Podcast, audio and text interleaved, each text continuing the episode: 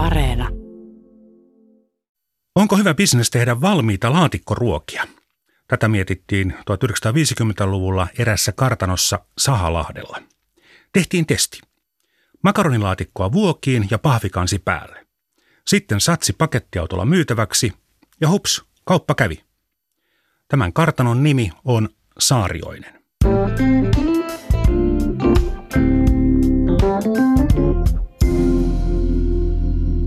Olen Juha Virtanen ja tämä on tarinoita taloudesta ja taloushistoriasta. Tänään puhun ruuasta. 1970-luvun lopulta valmisruokien käyttö lähes kaksinkertaistui kymmenessä vuodessa. Ja siitähän tuli älämölö. Ruokakulttuuri on vaarassa. No höpsis. Suosituimmat valmisruuat olivat ihan perinteisiä, kuten hernekeitto ja maksalaatikko. Itse asiassa voi ajatella niinkin päin, että valmisruoka on pitänyt perinteitä yllä. Jos syöt verilettuja, tekisitkö niitä verestä? Tai haluaisitko valmistaa maksalaatikon itse? Tämä valmis maksalaatikko on muuten yllättävän vanha tuote. Saarionen alkoi tehdä sitä jo 1957. Siinä mainoksessa laulettiin, että tölkki tai vuoka, onpa hyvä ruoka. Sitä laatikkoa todellakin myytiin myös säilyketölkeissä. E, saarioisten aloittama valikoima kuvastaa aika hyvin meidän silloista makua.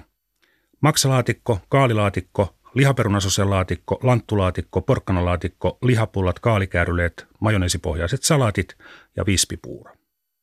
Näillä mentiin ja mennään. Kaalikääryleistä kunnia kuuluu Länsi-Suomen osuusteurastamolle. LSO näet aloitti kaalikääryleiden tekemisen siis jo 1915. Kaalikärrylle liittyy pultavaan taisteluun. Kuninkaamme Karle 12 pakeni Osmanien valtakuntaan ja ihastui sitten siellä turkkilaiseen kääryleeseen Dolmaan. Siinä oli käärinä viiniköynnöksen lehti. No sitten kun kunkku tuli kotiin, niin eihän täällä mitään viinilehtiä ollut, joten Dolma kääräistiin kaaliin. Tämä on jännä juttu. Ruotsin kielessä kaalikäyrylle on edelleen kooldolma tai kooldolme, ei siis koolrulle. No onhan tästä kaalikäyrylen tulosta meille pohjalla muitakin selityksiä, mutta tämä on niistä herkullisin. Jos se tuli Karlen mukana, vuosi oli 1714, eli vanha herkku meillä Ruotsissa. Koldomar mainittiin keittokirjassa ensimmäisen kerran jo 1755. Länsisuomalaisethan ovat geeneiltään lähempänä ruotsalaisia kuin itäsuomalaisia. Tämä voi yllättää, mutta ennen maanteita ja autoja idän ja lännen välillä ei juuri kuljettu. Elinpiiri oli siinä, minne veneellä tai hevosella pääsi ja jaksoi kävellä. Turusta oli helpompaa mennä Tukholmaan kuin Savonlinnaan. Kun Kustaa toinen Adolf suunnitteli käyvänsä Savonlinnassa, oli talvi ja seurue pelkäsi eksyvänsä ja retki peruttiin. Ruokakulttuurit kohtasivat oikein rajusti, kun siirtoväkeä tuli länteen. Länsisuomalaiset omaksuivat kyllä karjalanpaistin ja piirakat, mutta hapan ruuat jäivät sitten syömättä.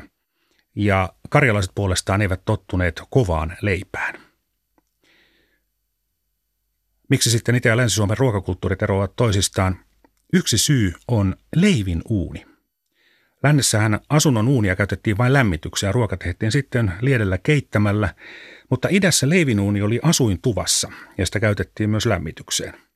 Idässä leivottiin usein, lännessä syötiin kovaa leipää. Länsi-Suomessa liha valmistettiin yleensä kokonaisena palana, idässä tehtiin sitten karjalanpaistia. Tässä on nyt vähän tämmöinen jännä juttu, että jos kerta näitä haudutettuja ruokia tehtiin enemmän idässä kuin lännessä, niin miksi esimerkiksi tämä sana laatikko tulee sitten Ruotsista? Looda ja sen eri käännöksiä meillä ovat loota, loora ja loola. Venäjän kielestä se ei tule. Nykyään valitellaan, että ruokakulttuuri yhtenäistyy liikaakin ja sillä tarkoitetaan amerikkalaisen pikaruokakulttuurin maihin nousua. No kyllä on yhtenäistetty ihan itsekin. Mämmi on hyvä esimerkki. Se on todella vanha lounaissuomalainen ruoka. Sitä oli jo katolisena aikana ja eniten sitä syötiin juuri paaston aikana eli pääsiäisenä. Vasta sitten 1900-luvun alussa talouskoulut, neuvontajärjestöt ja keittokirjat levittivät mämmin koko maahan. Ja tämä on jännä juttu, miten joku perinne elää edelleen. Mämmiä syödään pääsiäisenä, vaikka valtaväestö ei ole katolisia eikä paastoa. On vähän sama asia kuin reikäleivän reikä. Sekin on jäänyt, vaikkei niitä enää ripusteta katon rajaa. Sienten käyttö koko maassa yleistyi hitaammin. Ennakkoluulot taisivat olla kovemmat kuin mämmin syönnissä. Lännessä vain herrat söivät kantarelleja ja tatteja, ja sekös nauratti kansaa. Herroilla ja lehmillä oli näet samat herkut. Tatteja vierastettiin lännessä pitkään, mutta maitosieniä kyllä ruvettiin keräämään noin sata vuotta sitten. Sehän ei kelpaa lehmille sen vastenmielisen makuisen maitiasnesteen vuoksi. Olen omin silmin nähnyt ja korvin kuullut, kun länsisuomalainen mummo ihmettelee metsässä, että voiko noita oikeasti syödä, jos soittaa tatteja. Ja hämmästely jatkui, kun huomasi, että niitä ei edes ryöpätä. Voita vaan pannulla ja tattisiivut perään. Uskalsi syödä ja oli tyytyväinen. Nykyisen ruokakulttuurin taustalla on talouskasvu ja elintason nousu. Jääkaappi alkoi yleistyä 50-luvulla, pakastin tuli koteihin sitten 70-luvulla ja 80-luvulla rynnättiin kauppoihin ostamaan mikroaaltouuneja. Mikro yleistyi todella nopeasti. Vielä vuonna 1985 vain joka 20 perhe omisti mikron, mutta viittä vuotta myöhemmin jo reilusti yli puolet. Jääkaappi mullisti kulttuurin. Sen vuoksi ei tarvinnut enää suolata, kuivata eikä hapattaa. Piima oli hyvin yleinen ruokajuomainen jääkaappeja, koska se happamana säilyy paremmin kuin maito. Mutta jääkaapin myötä pystyttiin siirtymään enemmän maitoon. Enää emme muuten ole voi emmekä maitokansaa. Maidon tilalle ovat tulleet juustot, Arvaapa muuten paljonko juomme maitoa nyt verrattuna siihen, mikä oli tilanne 50 vuotta sitten. Oikea vastaus alle puolet. Mutta juustoja syömme nyt peräti kuusi kertaa enemmän. Ja se on hurja muutos. Elintaso on noussut. Sähköllä toimiva uuni on lämmöltään tasaisempi kuin kaasu tai puuhella. Kun tamperelaiset ihmettelivät Suomen ensimmäistä sähkövaloa Finlaysonin puuvilatehtaassa – Johtajan poika Karl Samuel von Notbeck väitti, että sähköllä voidaan myös lämmittää taloja ja valmistaa ruokaa. Mahtoi tamperilaisille nauru maittaa. Melkein koko Suomen historian ajan meillähän on syöty hyvin niukasti. Kun viime sotien jälkeen ei enää ollut pulaa ruuasta, voita ja sokeria syötiin ja paljon. Sotajan kokeneille vihannekset ja kasvikset olivat pulaajan köyhien ruokaa. Ja sitten, kun vihdoin köyhälläkin oli varaa ostaa voita, siitä tulikin vaarallista. Ja hoikkuudesta tuli kauneusihanne. Ennen sotia arvostettiin lihavia nuoria naisia, hehän olivat kotoisin varakkaasta perheestä. On tietysti sinänsä sääli, jos jotakin käyttökelpoista ja terveellistä ruokaa vierastetaan vain siksi, että se on köyhien ruokaa, Silakat ovat olleet arkiruokaa vuosisatojen ajan, mutta sotien jälkeen niille tuli maine köyhien ruokana. Ja hyvin muistamme, että kun pääministeri puhui silakoiden puolesta, hän saa rapaa silmillinen, että kehtaakin pilkata köyhiä. Helsingin kumpulan uimalan saunassa vanhat miehet, siis samanikäiset kuin minä nyt, muistelivat sotaajan ruokapulaa. Kun levisi tieto, että kauppaan tulee silakoita, lapset komennettiin jonottamaan. Jutun kertoja oli jo lähellä ulkoovea, kun kauppias tuli sanomaan, että silakat on loppu. Siitä sitten raskain mielin kohti kotia. Niillä korttiannoksillahan ei oikein pärjännyt, jos ei ollut rahaa, oli pahassa pulassa. Kuulin nyt jo edesmenneeltä henkilöltä, että lapsena hän matkusti usein bussilla Helsinkiin paketin tai pakettien kanssa ja antoi ne sitten tutulle sukulaiselle. Raha kiersi jotakin muuta kautta. Ja lapsi oli sanonut ohjeen, että jos tarkastaja tulee bussiin ja kysyy, kenen paketti tuo on, pitää vain sanoa, että en tiedä. Tarinan mukaan tasavallan presidentti Risto Ryti oli niin lainkuuliainen, että hän ei suostunut ostamaan ruokaa mistään mustasta pörssistä. Ja Ryti meni sitten aika huonoon kuntoon. Sitten Tanner keksi, että valtioneuvoston istunnoissa alettiin tarjota voileipiä. Ne olivat vain rytiä varten, mutta muutkin sitten ottivat, ettei totuus olisi paljastunut. Makkarahan on ikivanha valmisruoka, mutta hyvin työläs tehdä, vaikka ostaisi suolet valmiiksi pestyinä. Ennen sotia makkarassa oli lihaa, eikä mitään jatkeita. Ja lisäksi makkarat tehtiin naudanlihasta, mukana oli toki myös hevosta. Sianlihan käyttö yleistyi vasta sitten sotien jälkeen, kun sianlihan hinta aleni suhteessa nautaan. Mutta sitten sota ja sitä seurannut aika oli lihapulan aikaa ja makkaroihin pantiin reilusti maitojauhetta ja perunajauhoa. Sitten vuonna 1957 otettiin käyttöön laatuluokitukset A ja B. Lauantai makkaraa pidetään nyt sellaisena huonona makkarana, mutta aikoinaan se oli arvostettua ja niin kallista, että sitä syötiin vain viikonloppuisin. Siitä nimi lauantai makkara. No miksei sitten sunnuntai makkara?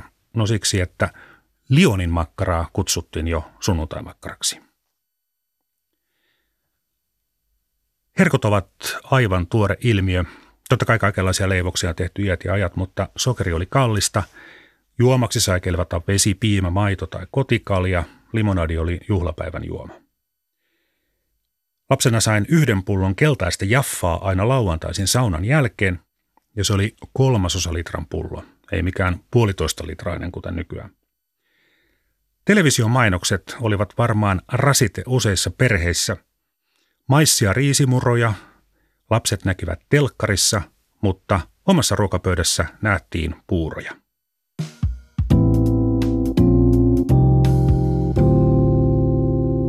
Kahvihammasta on kolottanut aina.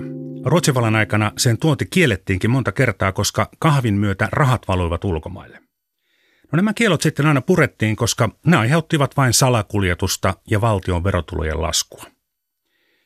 Vanhan aikaan kahvi ostettiin raakana ja pahdettiin itse. Ensimmäinen iso kaupallinen pahtimo perustettiin Helsingin Katajanokalle 1904. Ja yllätys, yllätys, perustaja oli kauppias nimeltään Gustav Paulik. Valmiiksi jauhettua kahvia alettiin myydä 1931 – on muuten yhtä vanha asia kuin suomenkielinen äänielokuva.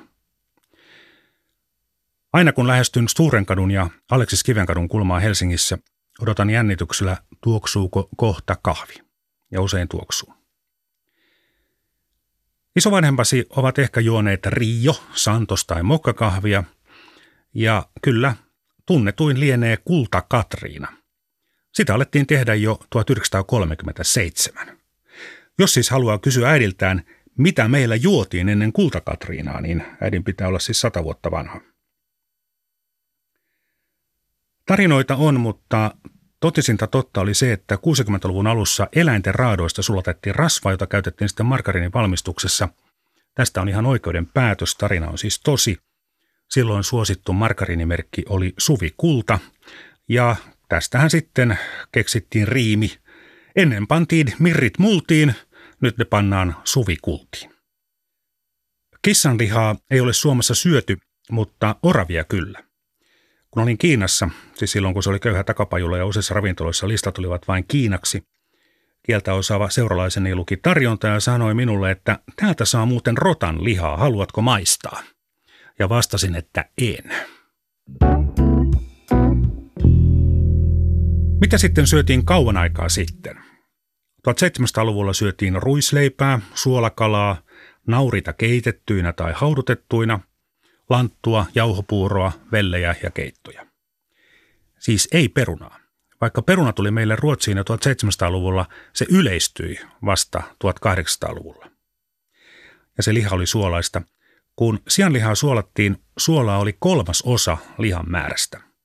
Siinä sai sitten liottaa kerran jos toisenkin ennen ruoanvalmistusta. Mausteet on hyvin, hyvin nuori ilmiö. 1960-luvulla mausteeksi riittivät suola ja pippuri. Sitten tulivat basilika, inkiväri, tiimiami, valkosipuli, chili, mutta ei mitenkään nopeasti.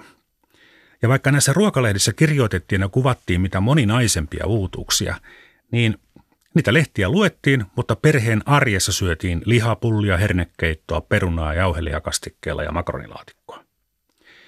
Makaronilaatikko oli muuten aluksi ilman jauhelihaa, resepti löytyy jo 1800-luvun puolella ilmestyneestä keittokirjasta. Siinä makaronilaatikkoon pantiin munia, kermaa ja voita, mutta ei lihaa eikä mitään muutakaan. Tämä tuntemamme jauhelihan makaronilaatikko yleistyi vasta 1960-luvulla. Merja Sillanpään kirjassa Happamasta makeaan kuvataan suomalaisen ruokakulttuurin kehitystä ja selkein muutos oli 1980-luvulla atrioinnin jyrkkä jakautuminen arki- ja viikonloppuruokailuun. Arkiruokailussa korostuivat järki ja funktionaalisuus ja viikonloppuna sitten kokeiltiin erikoisuuksia. Meillähän järjestettiin 1980-luvulla oikein perinneruokareseptien keräys. Jokaiselle pitäjällä oli tarkoitus valita oma perinneruoka. Lapsuuden kuntani perinneruoksi valittiin piimäjuusto. Hyvä se muuten onkin. Aina kun tein jotain arkista perusruokaa, sain kommentteja, että ai, taas jotakin perinneruokaa. Kerran olin tekemässä Janssonin kiusausta ja kuorin perunoita Lapsi tuli keittiöön ja kertoi, että perunoita saa valmiiksi pilkottuina kaupasta pakasteena. Kiitin tiedosta. Thank you.